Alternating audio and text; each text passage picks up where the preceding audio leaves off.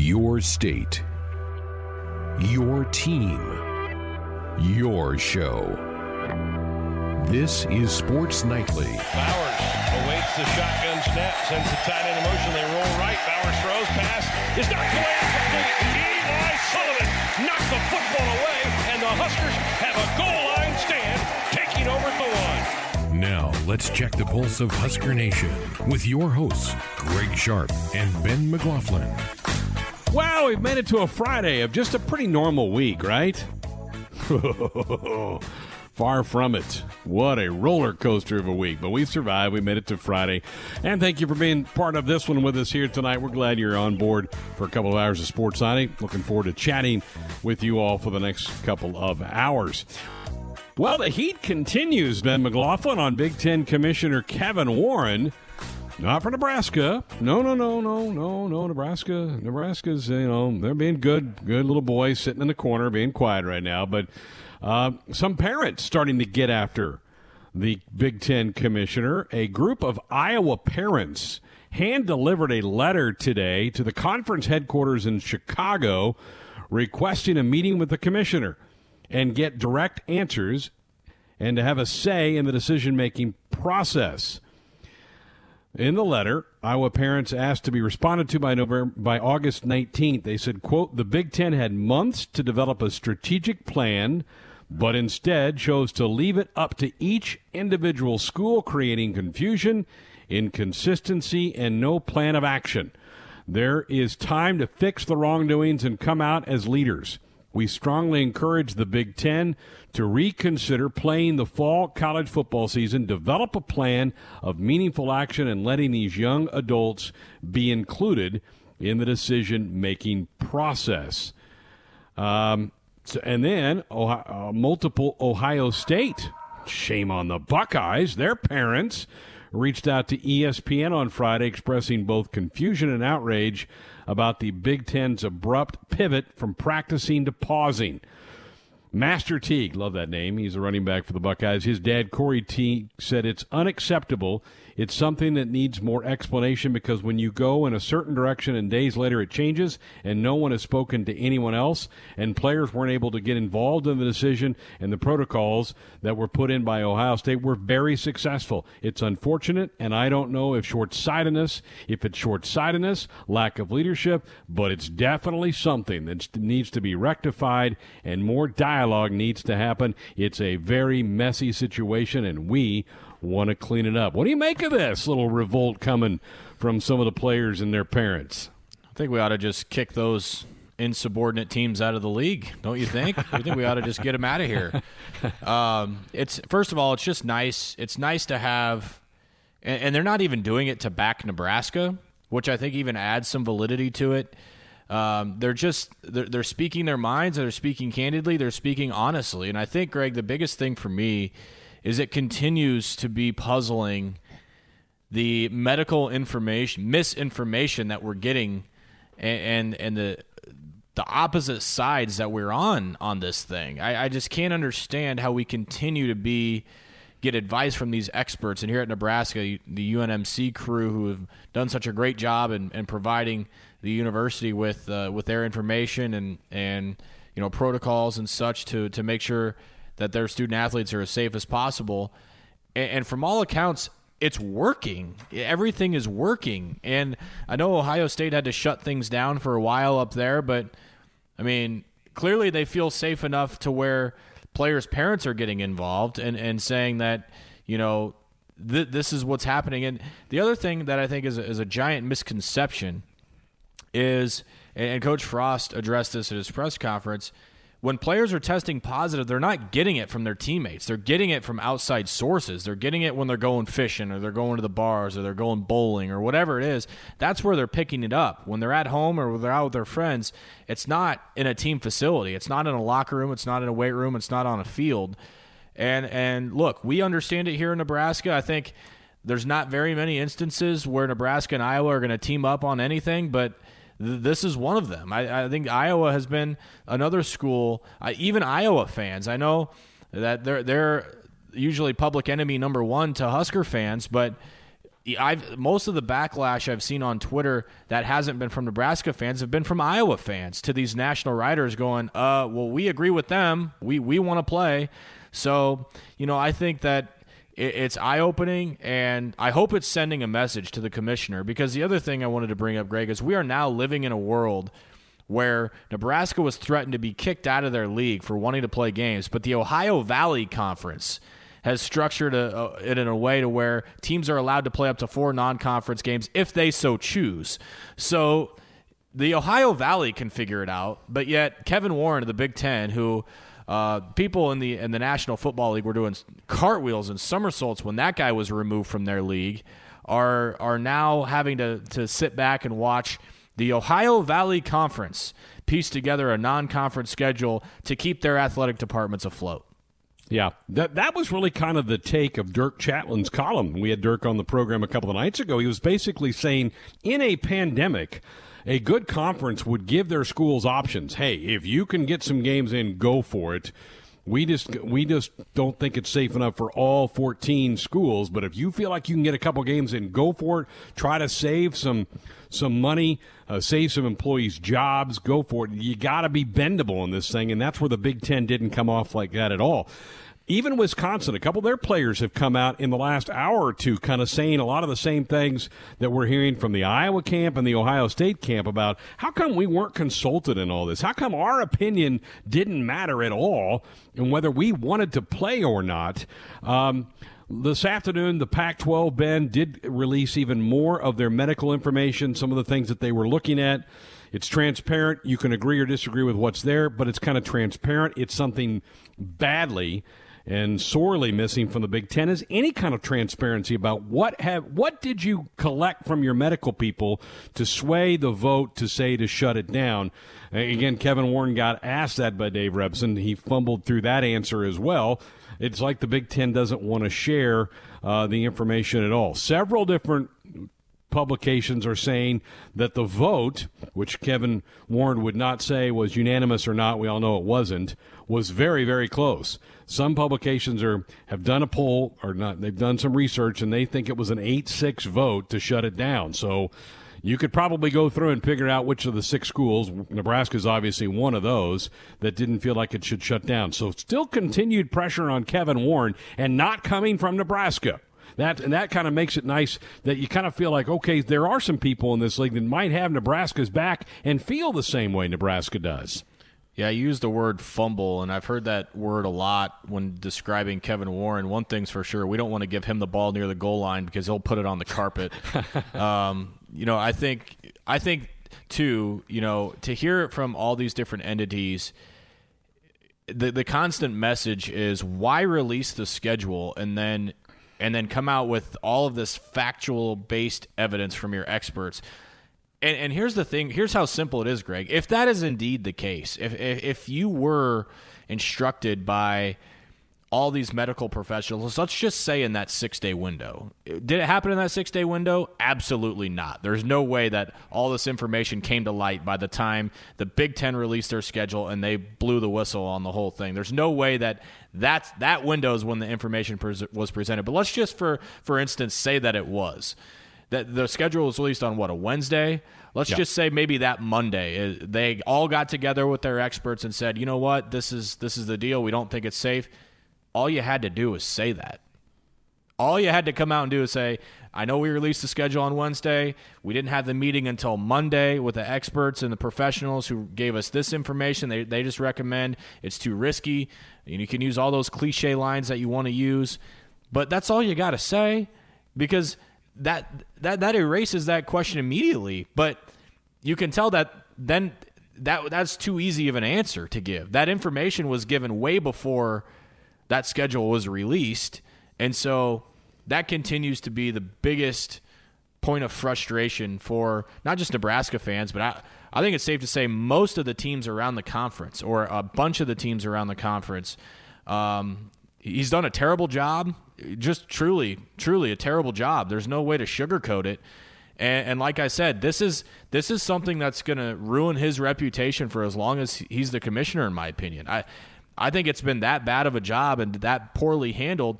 And, and the, and the thing that makes me the most mad and frustrated about this whole thing is the amount of time that's been elapsed and passed for him to be so ill prepared for this thing. Again, if this this kind of just exploded in a 48 to 72 hour window, you can understand how you could be in over your head. You could understand how man, all this is happening so quick. I don't really know what to do. He's had five months to figure it out. He's had five Right. months, multiple months of summer to figure it out, come up with a plan, try and implement it. These protocols apparently were working in a lot of places, but I guess not working enough or at enough places to say, okay, let's go play. Ben, I don't think we'll ever be privy to that information. I think that stuff has hit the shredder. It's gone. I don't think they're going to be forthright on this stuff at all. I think they feel like the decision's been made. We're moving on, despite all these calls from parents of players to say we need to know what went into the decision. A couple other things that are interesting today. I've been making the talk show circuit. I've been on shows in Kansas and Oklahoma and Texas asking about all of this.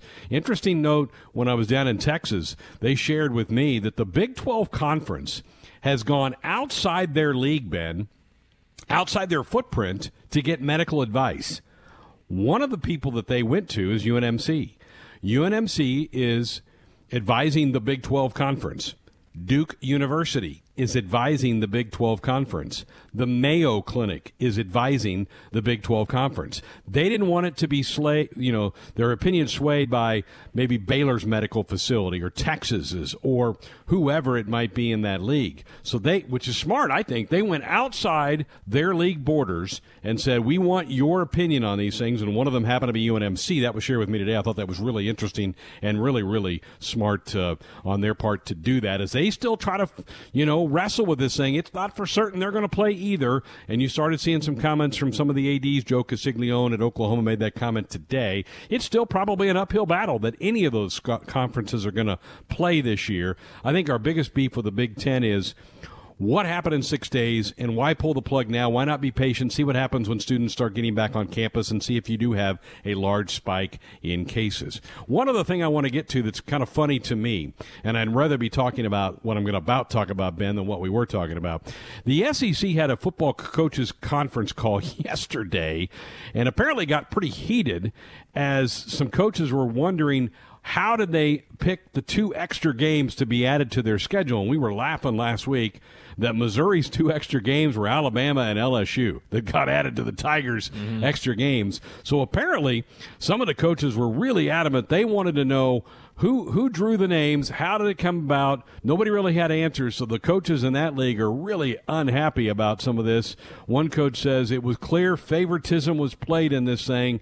Um, another one said, because we're getting pounded with all these questions from the press about it, and we don't have any answers, we don't know what to say because, let's be honest, there was no formula. So the SEC coaches are mad at their league right now for the way they picked the two extra games for them to play a conference only 10 game schedule in that league. I would much rather be debating Yeah. that, Ben, than I would be about medical protocols and all the stuff that we're doing, Yeah. but that's kind of funny. I'd much rather be pissed at Kevin Warren for giving us Penn State, Michigan, and Ohio Yeah. State on the road than just banging the whole thing all together. And you know, it, it is funny that that's the case. Speaking of the SEC, it hasn't taken long for them to start using their pitch to student athletes in the Big Ten Oh, conference. Yeah. Nicole Auerbach, who has been all over the the medical side of this thing, put out a tweet today saying, "Oh, that's so sad. It's so sad of it." What do you think? This is big time Division One recruiting. You you didn't think it was going to happen? Like, It's so naive. yeah. I mean, what what do you think? Like, oh man, like that's so far like from Oh, reality of, I of I what saw her. competitive recruiting is even like. Like, if if that appalls her, you should hear some of the recruiting stories that I've heard from from the from the coaches that aren't coaching anymore that I that I've been around. I mean, the stories that that they tell and they come around, even when it comes to just one offs, like it's not something that is an individual pattern, but it might it might be one certain kid. The lengths that some schools to go to, and you think that was going to be off the table? What planet do you live on? Like, obviously, that was going to be the. That would have that would that would have taken less than twelve hours for me if I was an SEC coach and one of those kids puts out his little Final Four or whatever, and three of them are Big Ten schools. Like, I'm getting that number on speed dial. That I mean that to say that it's not right, come on. Come on. You co- you're supposed to be covering this sport for a living and you didn't think that was going to happen? I, I, saw her post that, and I'm like, "Are you that naive? Come on, that was going to be the exact first thing that happened. It's what we've all been saying, and it kind of goes back to what Scott Frost said on Monday, and, and it's sort of related to this. I'm making a bit of a stretch here, but he said we haven't talked enough in the last month and a half about what happens when we don't, if we don't play this fall. This is a side effect of that. If these other leagues get to play and pull it off, Ben, it is not going to be good for Nebraska and the Big Ten Conference. Although, and some national writer did point this out, because Nebraska – raised the issues earlier this week about trying to find ways to play. This national writer said Nebraska can combat the argument that Nicole was talking about because they can go, we sure tried. Our league wouldn't want us, but you know we want to play. So if, if anything, maybe Nebraska, that can be a nice spin for Nebraska to be able to use. No doubt. I mean, yeah, I mean Nebraska just combats that and they threatened to kick the commissioner threatened to kick us out if if we pursued any further. So you know, we, we, we had to stand down. But man, I mean, I I absolutely could not believe an, another national writer put out something that it, like what's going on? Like have these have these national writers been on you know COVID watch or or quarantined so long they forgot how to do their jobs? Like it's mind boggling to me where we're at and, covering this pandemic in our conference. It, it absolutely blows my mind. Uh, some of the comments, some of the articles, some of the tweets made by some of these people, and and there's been a few, not all of them. There have been there have been some that I think have gained a lot of respect to Husker fans. Andy Staples, uh, there's the the Mike Farrell from Rivals. There are a few of them that are going, what what do you what is going on here? That that have called out some of their colleagues because it has been it has been a tough go for some national writers this week. All right, if you have some thoughts about this, here's our new number 531 500 4686. 531 500 4686. That also doubles as our brand new U.S. Cellular text line. So if you don't have time, the ability to make a phone call, don't want to be on hold, whatever it may be, but want to shoot us a thought through a text, you can do that same thing at 531 546 That's our U.S. Cellular text line, the official wireless provider of Husker Athletics. All right, coming up here in a couple minutes, we'll have this week's edition of the Husker Huddle. Jeremiah Sirles is going to sit down with Stanley Morgan, who's into year number two in the National Football League. A lot of NFL camps opened up today. He's with the Cincinnati Bengals, trying to fight his way onto another team. Loved watching, loved covering Stanley's career here at Nebraska. Can't wait to hear from him, and I'm hoping he gets a fair shake. Uh, I think he's got a chance to get a fair shake, so hopefully that happens for him. So that Husker Huddle is coming up next. Welcome back to another edition of Husker Huddle presented by Sapp Brothers, where they say, Welcome, be our guest. Today we're very, very excited to be joined by former Nebraska Cornhusker wide receiver, current Cincinnati Bengal wide receiver, Stanley Morgan. How are you, my friend? Doing good, doing good. Nice to see you, man. Absolutely, man. It's been too long. First of all, I just want to say thank you so much for coming out to my golf tournament um, this past uh, couple weekends ago. Tyson's Treasure Chest. You, Tommy, Cethan, and Ferguson came out, and it was great to have you there. We raised almost eighteen thousand dollars, and so I, I really just want to say thank you so much from myself and the rest of the board for coming out and supporting that cause. Oh, it was awesome. I had a wonderful time. Fantastic, man. Well, let's dive into a little bit here. We haven't got a great chance to catch up with you really since your whole rookie year here. Husker Nation has been watching you from afar do your thing as they're so used to seeing you do on Saturdays here in Memorial. But how was rookie year for you? Kind of walk us through that a little bit. Uh, rookie year, it was, it was, it was great for me. Uh, early on, it was uh, you know pretty tough. You know, you know have the, that transition. You know, you have to get in your mind that you know everything is a business now. So mm-hmm. I kind of got locked into my own self a little bit and just was was locked in, very focused and just going through it and you know just listening to the vets on my team and uh, taking it in one day at a time. You know, just just kind of like blocking out everything on the outside just to dial in and focus on me and just get to the next step and uh, get get past that rookie year. I mean, I think that everyone that goes into the NFL has some type of expectation or expectation of what to expect. I mean, what did that look like for you? Was it about what you expected? Was it harder? Was it easier? What were you kind of thinking going into your rookie year? Uh, I was kind of thinking uh, it was going to be uh, just. It, it kind of was like I expected it to be. You know, vets. You know, just kind of tough love. But actually, the vets on my team, uh, AJ, Tyler Boyd, and having Cethan Carter there, and uh, it was kind of easier for me to look at those guys and see how they do. They they go about their days. So it, it wasn't too hard, but it was uh, eye opening for me. Very eye opening. So you mentioned a couple of those vets. Did you run into any vets that hazed you or gave you a hard time, or you knew just like I, I got to stay away from these guys, man? They're gonna give me they're gonna get me in trouble. Well, yeah, that's the thing. I, I, I kind of came in there, you know, uh, as a rookie, just knowing what a rookie's supposed to do. You know, I, I'm I'm an old soul guy. You know, I grew up with my parents, grandparents, so I went in there knowing, you know, not to overstep my boundaries. Mm. You know, not to go in there and just, you know, talk trash and nothing like that. Just kind of take in the process and enjoy the process. But I didn't have too much hazing now. Oh, that's great. It means you got the waters. You didn't whine about getting the waters, all that stuff. I wish every rookie was like you because we ran into a few crazy ones as well. Well, you got to play with Andy Dalton last year, who's now moved on to greener pastures, and now you get Joe Burrows coming in. Man, have you got a chance to talk with him at all, or throw with him at all, or did you guys get together at all, kind of on a, a location somewhere other than the facility?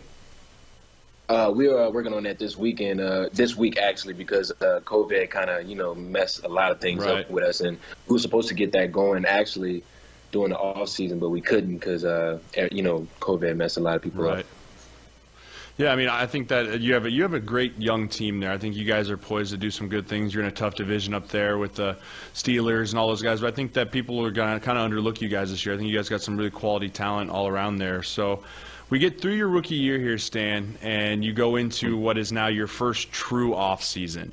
Um, I think people sometimes this offseason makes or breaks it for a lot of players. What did you do this offseason to really re- reinvent yourself, keep perfecting your craft, and just continue to work to become a better player?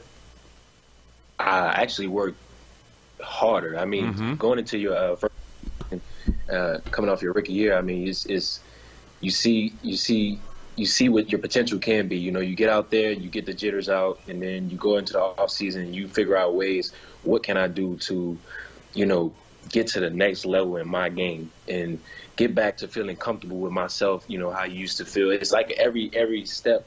It's like going from high school to college, going from college to the NFL, and you you find a new level you can reach. And I feel like it's as a, as a as an athlete, it's, it's levels that you can't reach. You can always reach a new level and and get to that new level. So just pushing myself extra harder and just grinding through and grinding through workouts that I couldn't grind through in college and high school and getting better every every day and pushing myself and pushing myself and pushing myself. Where where did you do your off season training at?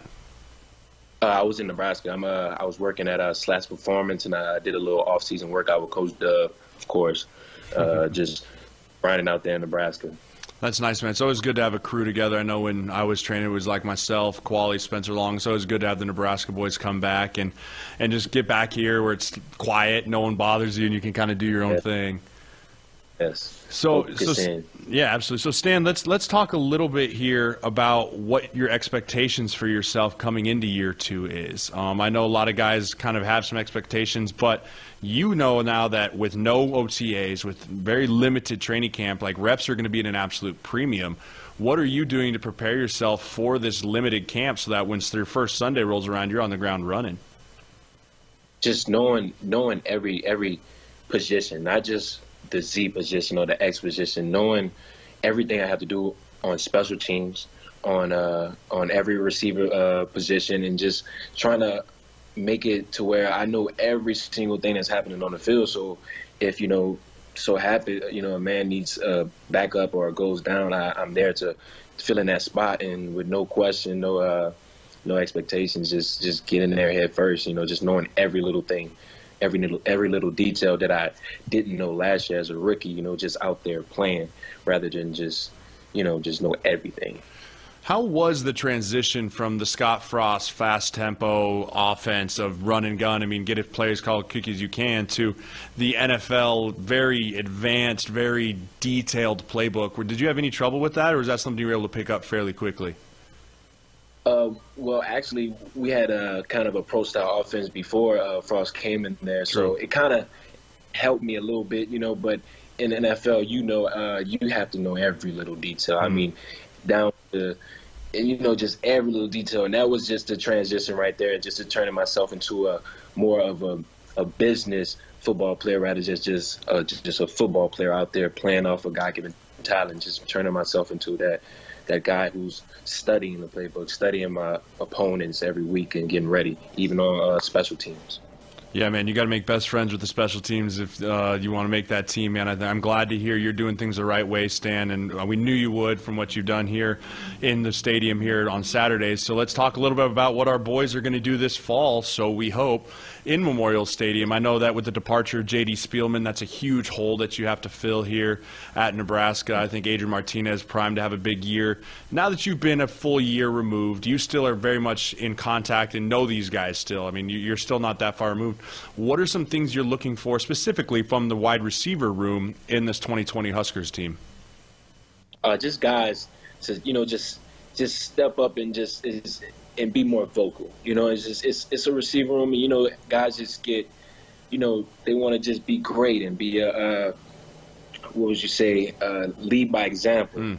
Uh, just more of a old school, getting after guys and each other, and that's one thing you know that I wish I would have did more when I was there. So I wish they just carry that on and just you know hold hold each other accountable. You know, just everybody just doing their job and trusting in the guy beside you, and uh, that would take them a long way.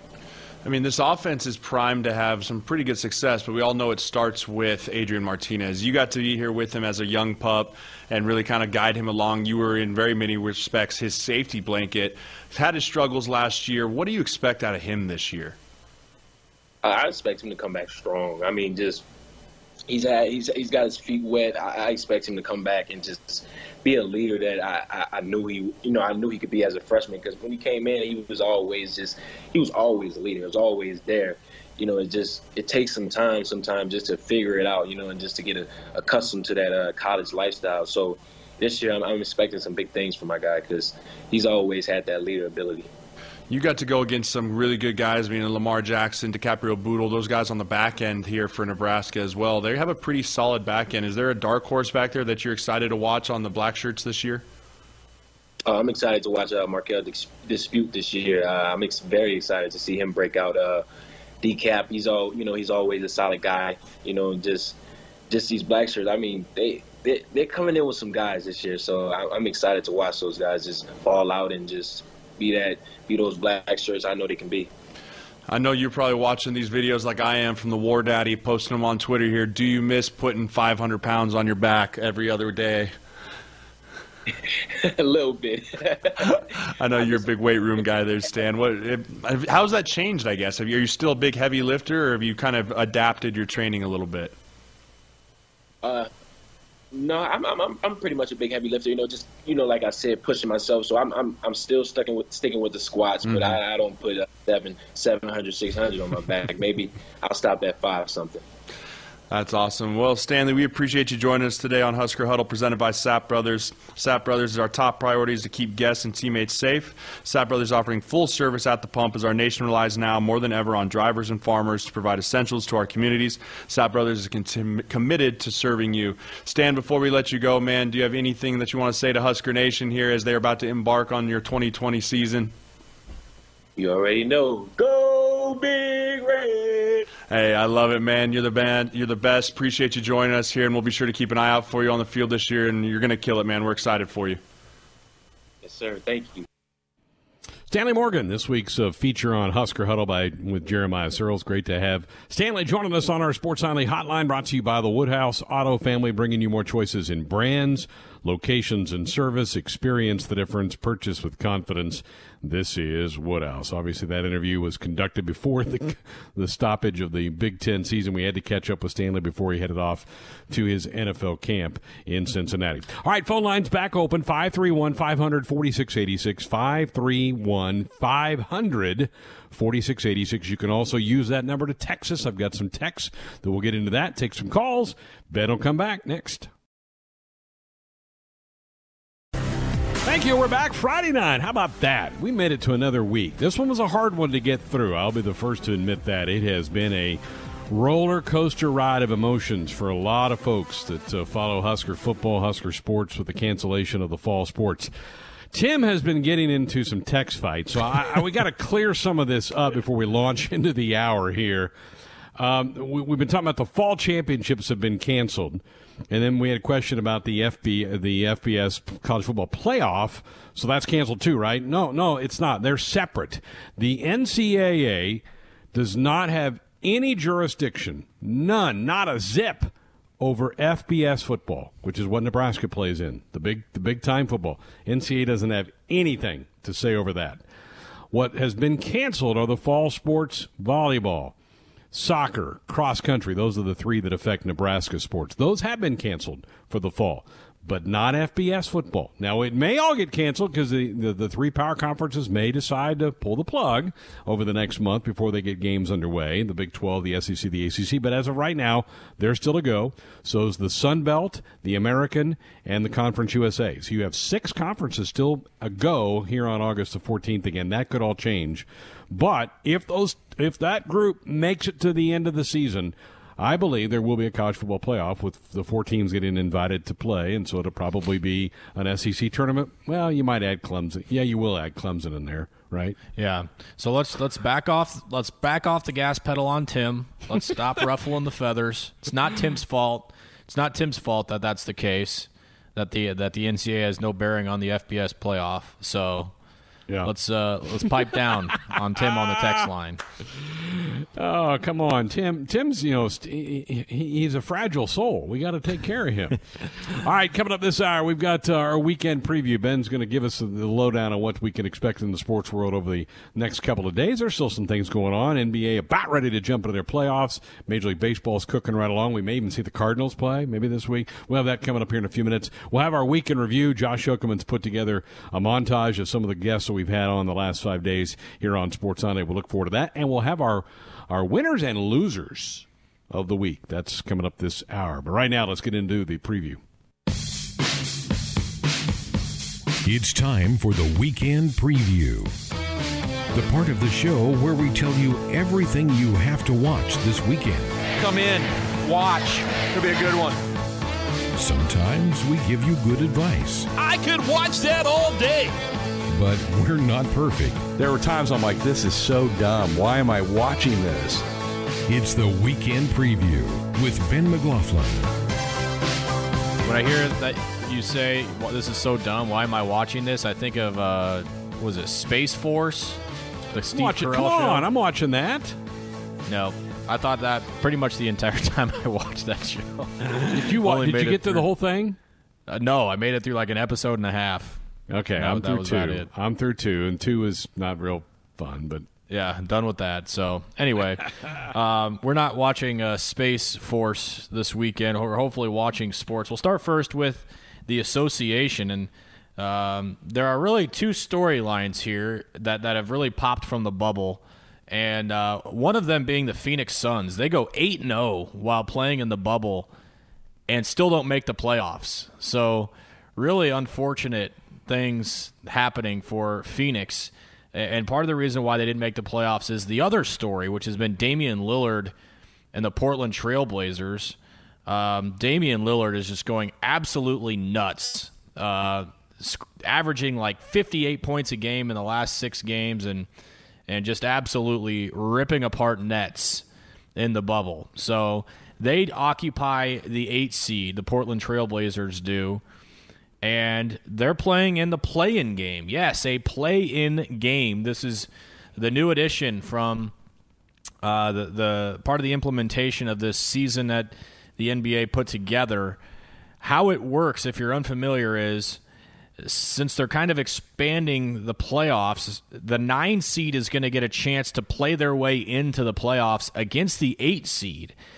So what happens is it's, it's basically the if necessary scenario of the tournaments. Portland only has to beat Memphis once. So if they take care of business tomorrow at 1:30 on ABC, then there's no play-in game Portland advances. However, if Memphis wins tomorrow at 1:30, they'll play again on Sunday for another chance to enter the playoffs. If wow. Memphis beats Portland both times, they're in over the eight seed. So wow, uh, game one will be at 1.30 on ABC. Game two, if necessary, Sunday 3.30 on ESPN is where you can find both of these. So these are the only games, only game potentially, only one game of the NBA this weekend. So that's how that's going to work. And, and what was because they didn't get the full 82 games in, they put this caveat in there. I would say so. Yeah, that and would it, be. that's not the case in the East, right? That, that, that this isn't applying in the East. Well, if it was within, if if the nine seed was within four games, Gotcha. Was the was the was the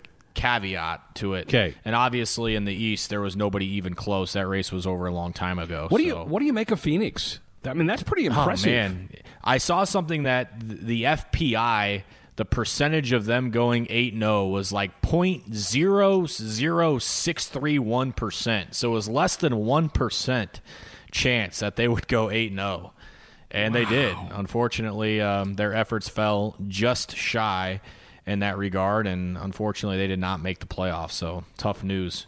Tough news there, But something to what can you build on. I mean, they, they've got Absolutely. some momentum getting ready to go into next year. Yeah, there's no doubt. So yeah, really tough news uh, there for. Um, Uh, let let me ask this: You guys follow this a lot closer than I do. I, I, I just I'll start following the NBA a little bit now that they're in the playoffs. So, how many teams are getting sent home from the bubble? Because what were they at, and what are they at now? I mean, once this this play-in thing happens tomorrow, are we going from like twenty-four to sixteen or twenty-two to sixteen? Six teams get sent home, I believe. I believe. Yeah, so so, we're going from we'll- tw- we'll- the, the if necessary game will obviously send probably Memphis home, and then you're down to the 16 playoff 16. teams. Okay, Right. So and, and there's a bunch of games happening tonight. There's there's two finals already, as Tim's been giving you the score. The Thunder and Clippers playing right now, and the Sixers and Rockets will play tonight. So, so the bubble shrinking. yes, it is deflating. Yeah. Um, so yeah, interesting, interesting stuff. The way that that's going Now, to work. I'm totally getting off guard here on you guys. There was talk that the teams that weren't invited to the bubble are going to have their own bubble and play some games here in, in a few weeks. Is that true? Are they still going to do that? It was like Golden State and those teams that had awful years. Now, I- maybe Tim can look that up for us, but I thought I saw that they were going they were going to have kind of a mini bubble for the, the what would it be eight teams that didn't get to go to the bubble just so they can play something and not be off until whenever they start the next season. Maybe, maybe I dreamt that. I, I don't know.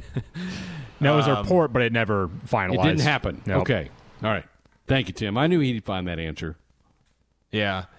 Um, well, Adrian Wojnarowski put this tweet out eight hours ago. The discussions for the eight teams left out of Orlando restart continue to center on in-market workouts starting in Okay. September. Those teams remain anxious for a chance to get back in gym during long hiatus, especially in those summer leagues. So it doesn't sound like a league, but they can go start working out. Well, yeah, that, they've been sitting around since March. Those eight Yeah. didn't get a chance to gather back up and play because they weren't even close to the playoffs. That's why they decided to keep them out. But so Disney's getting some hotel rooms back. I mean, they got five teams and six teams after this playing thing ends. They're getting some hotel rooms back. Yeah, go figure that. All right, let's jump into the world of Major League Baseball next, shall we? We have the second place two and three St. Louis Cardinals Hot day. in action against the Chicago White Sox in a doubleheader tomorrow. So the Redbirds back in action against the Palehosers from the Windy City. Apparently, they were all permitted to get a rental car and drive to Chicago individually. yes. Uh, so looking forward to uh, the arrival of all the Cardinals players at U.S. Cellular uh, tomorrow against the- uh, against the White Sox. what was the big joke? You might see a big parade of Nissans heading up the highway from St. Louis, or maybe some Chevy Sonics if they're lucky.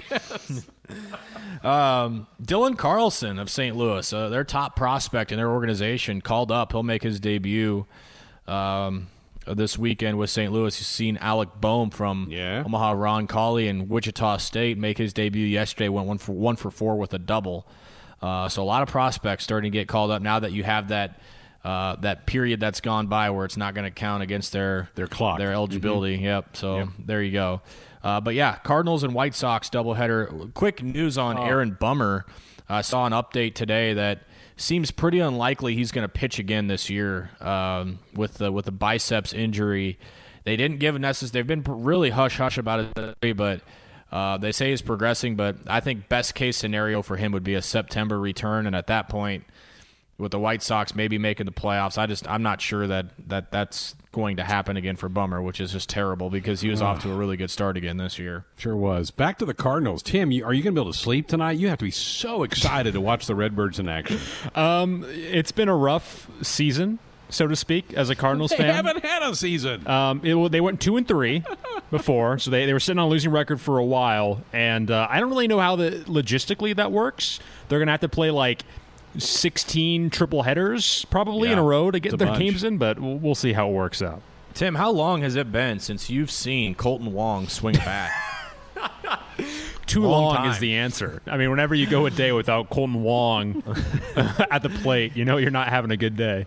There's Oh, already man. teams they they've played five. There are teams that have already played twenty games. Yeah. and are a third of the way through their season, and the Cardinals are sitting on five games. Wow. The New York, I think it's the New York Mets who are playing their 21st game of the year right now against the Phillies. You're right. So- They're nine and eleven. You're right.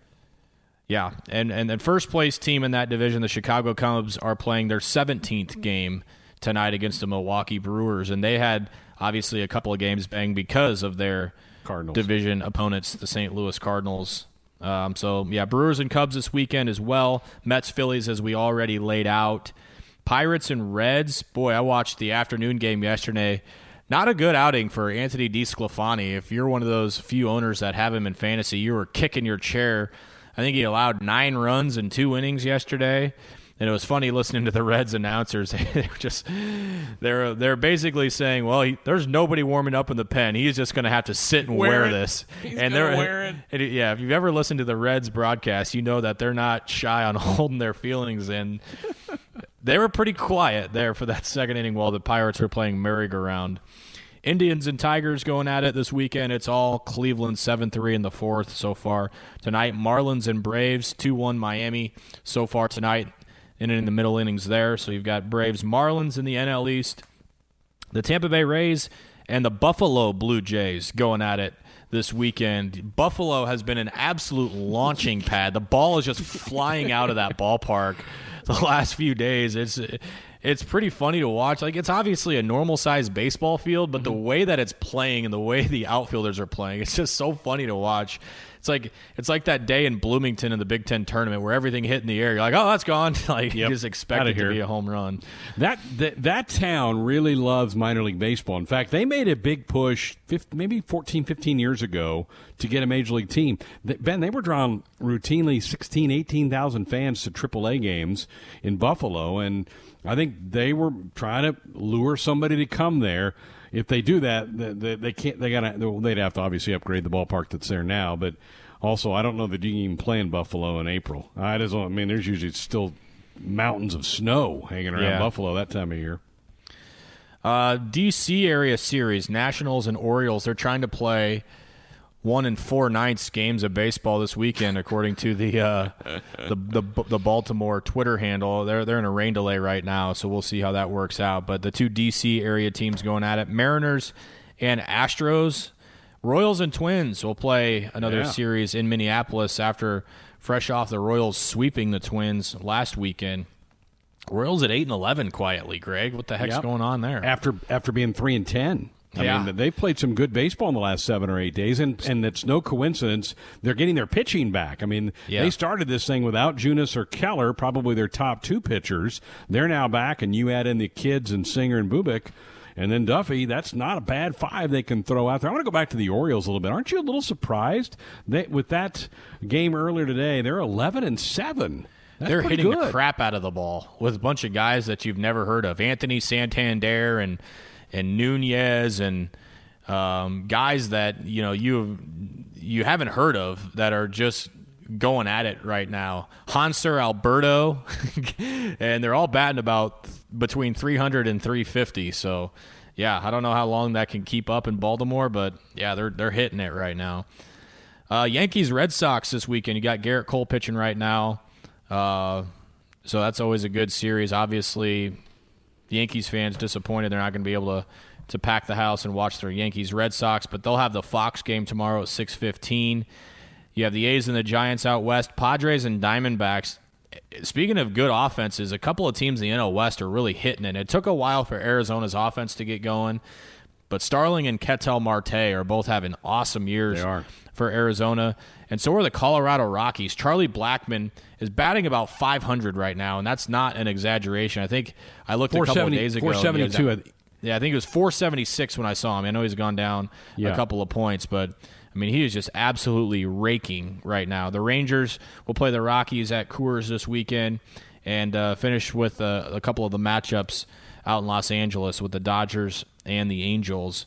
Uh, Clayton Kershaw will get the ball tonight for the Dodgers. So, uh, some good baseball this weekend. I've I've continued to watch more baseball than I should. I got the quad box going right now. Good for you. Uh, yeah, just just lots Yeah. of lots of baseball. You know, I was talking. I asked you about how. Are you surprised about the Orioles being pretty decent right now? How about the Red Sox at six and thirteen? I mean, are they that yeah, bad? Their starting rotation has just taken a beating, and and a couple of their bats. Obviously, losing Mookie Betts has been rough uh, for them, but their offense has been really really tough to get going. Rafael Devers, who had a big year last year, is hitting under 150. It's taken a long time for the uh, Orman rowboat Alex Verdugo to get going, who was a part of that trade. He was the big centerpiece of that trade for Mookie Betts, but he just hit a two-run home run against Gerrit Cole uh, at Yankee Stadium, and I think he's got four home runs in the last week. So he's starting to get cranked up. JD Martinez is having a meh year, so it's been a mix between offense and just really bad pitching for the Red Sox. It's not overly. You pull up their starting five rotation right now, and you know you've got Eduardo Rodriguez now shut down for the year. It's not surprising to think that their average is or their record is pretty bad. Let's jump into the NHL, shall we? Some matchups this weekend, of course, all on TV. Starting at 11 a.m. tomorrow, the Bruins and the Hurricanes. This is game three of that series, tied at one apiece. So Boston and Carolina, NBC, where you can find that one at 11. At 2 o'clock on CNBC, it is game three between the Avalanche and the, and the Coyotes. Uh, have obviously uh, Colorado the big favorite in this one uh, with 92 points to Arizona's 74 entering the playoffs. They're up 2 nothing in that series. Uh, and then at 6:30 on the NBC Sports Network, you've got Tampa Bay and Columbus Blue Jackets playing really good hockey right now. They obviously uh, pushed Tampa Bay to three overtimes. That series is tied at a game apiece. Game three in that series tomorrow, 6:30. And at seven o'clock, you have the Vegas Golden Knights and the Chicago Blackhawks. Vegas leads that series two games to none. And these are- NBC, where you can find that. So These are five, best best of fives.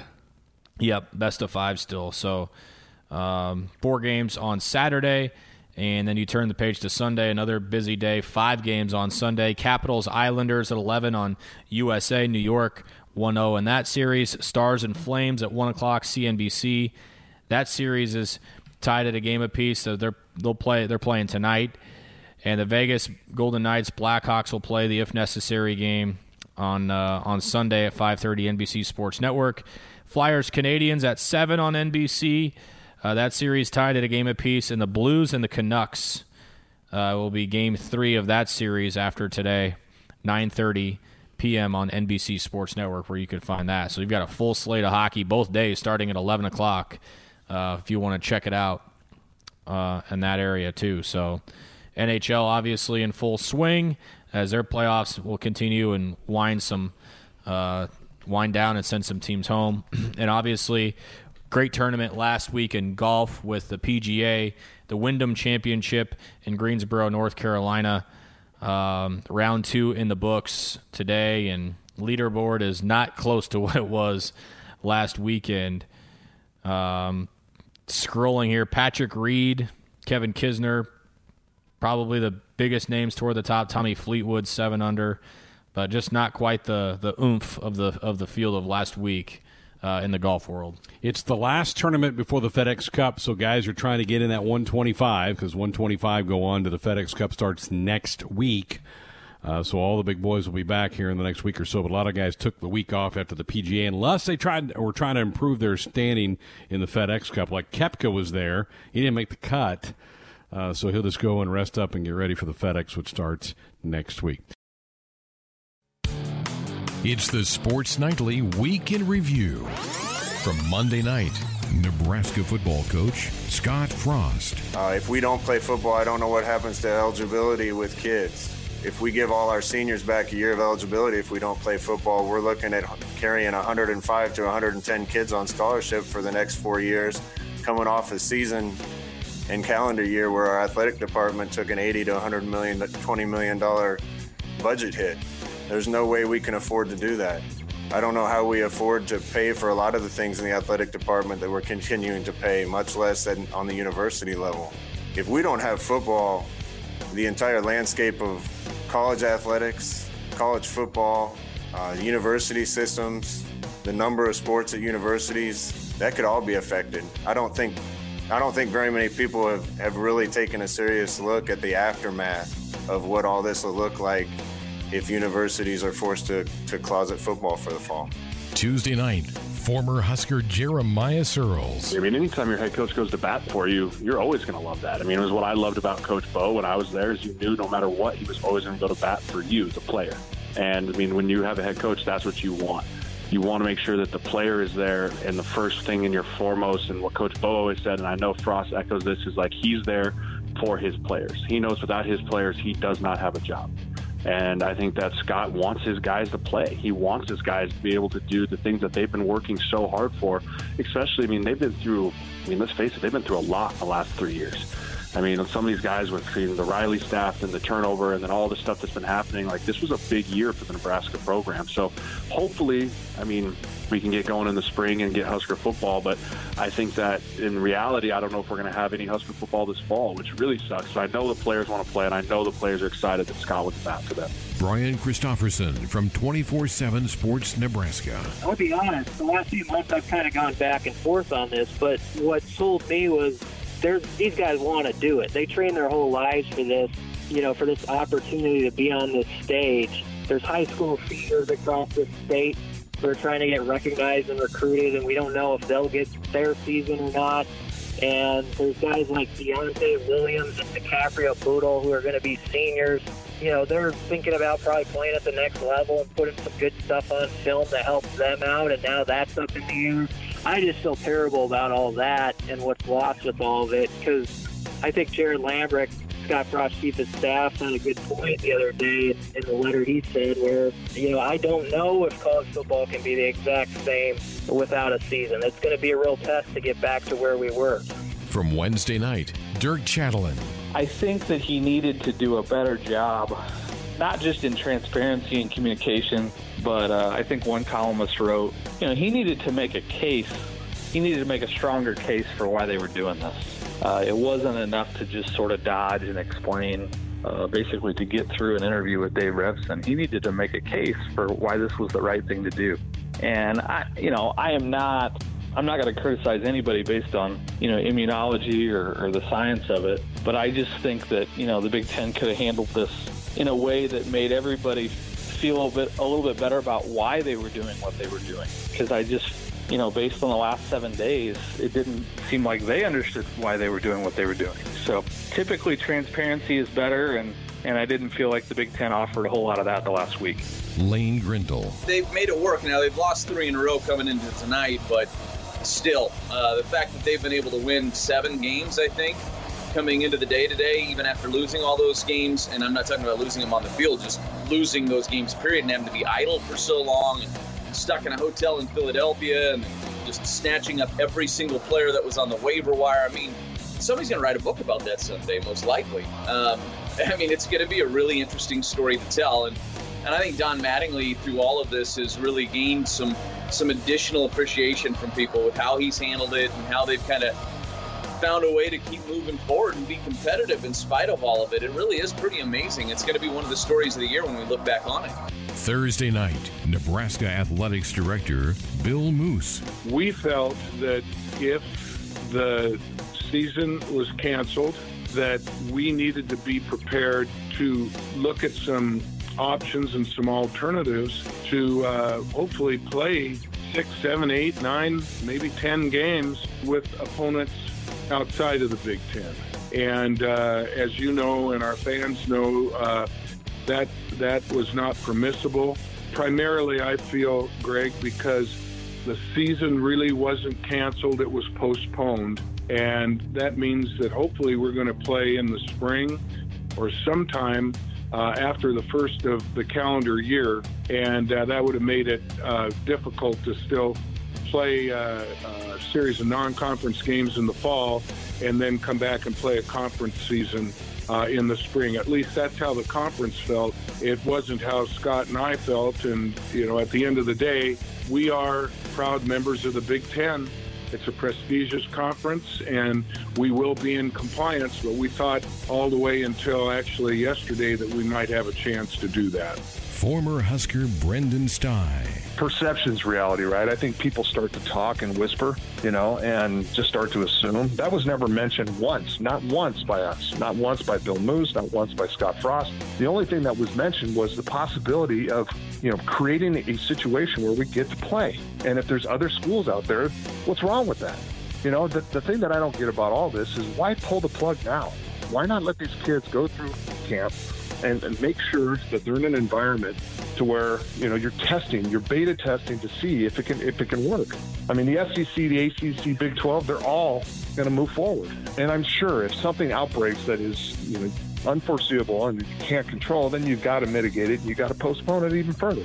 Teddy Greenstein. I think it's very, very unlikely. You know, the only one that I liked hearing was from a coach who said, let's do it this way.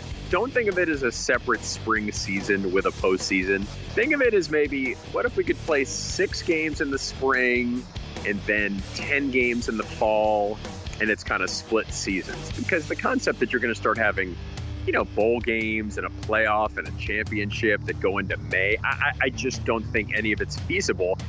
And I wouldn't want to then say, okay, well, then we're going to start the fall season in October. I mean, I want to have a really good, awesome fall season that starts around Labor Day. So, you know, if you want to try to pull off six games and get creative and do it in domes and have double headers and triple headers eh, with all of the Big Ten teams here, maybe that's feasible, but I still have my doubts. But this concept that you're going to, you know, play a whole slew of games, I think is ridiculous.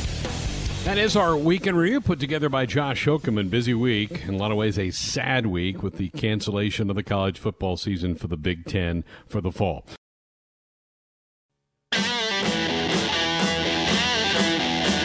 Here we are, Sports Nightly Friday night. Thank you so much for spending a part of your launch into the weekend with us here tonight.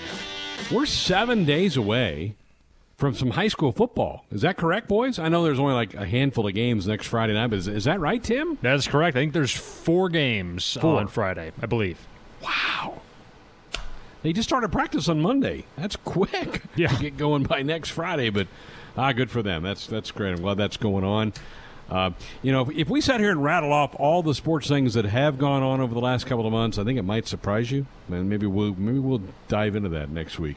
Time for this week's uh, winners and losers. Ben, you want to lead us off? Man, so many losers to choose from. I was kind of being hoping I'd be the third to pick the loser of the week. Um, man, which one do I go with? I'll just throw an umbrella over it and go national media. Just a brutal week for those Good for people. Um, not not fans of, of really any of those people uh, right now. Pat Forde, I'm talking to you. Desmond Howard, Pete Thamel. Um I mean, the list kind of goes on. I, those are the ones that stick in my mind right now. The I- Dan Wolken. I'm- um, I'm- yeah, you.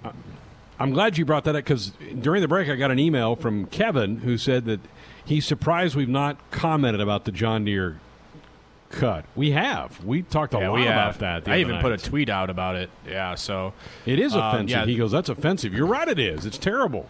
Yeah, those guys can go kick rocks. I mean, that's a that that's such a tired thing to say too. I mean, I'm surprised they didn't mention hanging out in cornfields or covered wagons too. So, yeah, you guys are you guys are awful. Uh, this might be the only time I'm ever going to uh, to to give a winner to the state of Iowa, particular to the Hawkeye uh, related situation in Iowa City. But my winner are those Iowa parents that, Yeah. that wrote that letter and sent it into the commissioner um, and, and kind of backing what Nebraska believes as well. So I never thought I'd I, I'd want to lock arms with the black and gold, but um, it seems like they're they're on the same wavelength as we are here in Nebraska, and, and happy for those parents to stick up for their kids and uh, and, and wanting to play football. So winners to them. them, yeah, awesome. Tim Curran.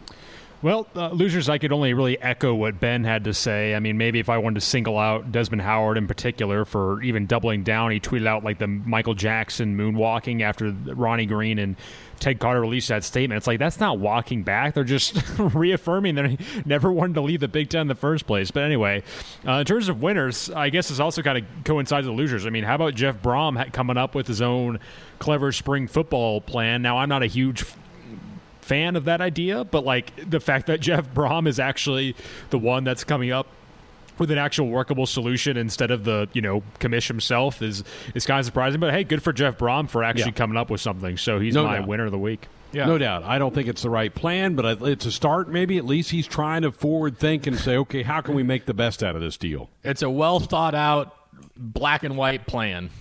Right. Yeah. Like a lot of plans, you put things out there and you have to really massage. Everything has to be massaged. We massage a lot of stuff that we do on our program that Mm-hmm. not quite right when we start. That's the way you, you get to, to a final result that's good. My winner, Scott Frost, baby. I love the passion he had in that press conference on Monday. I'm glad he said that.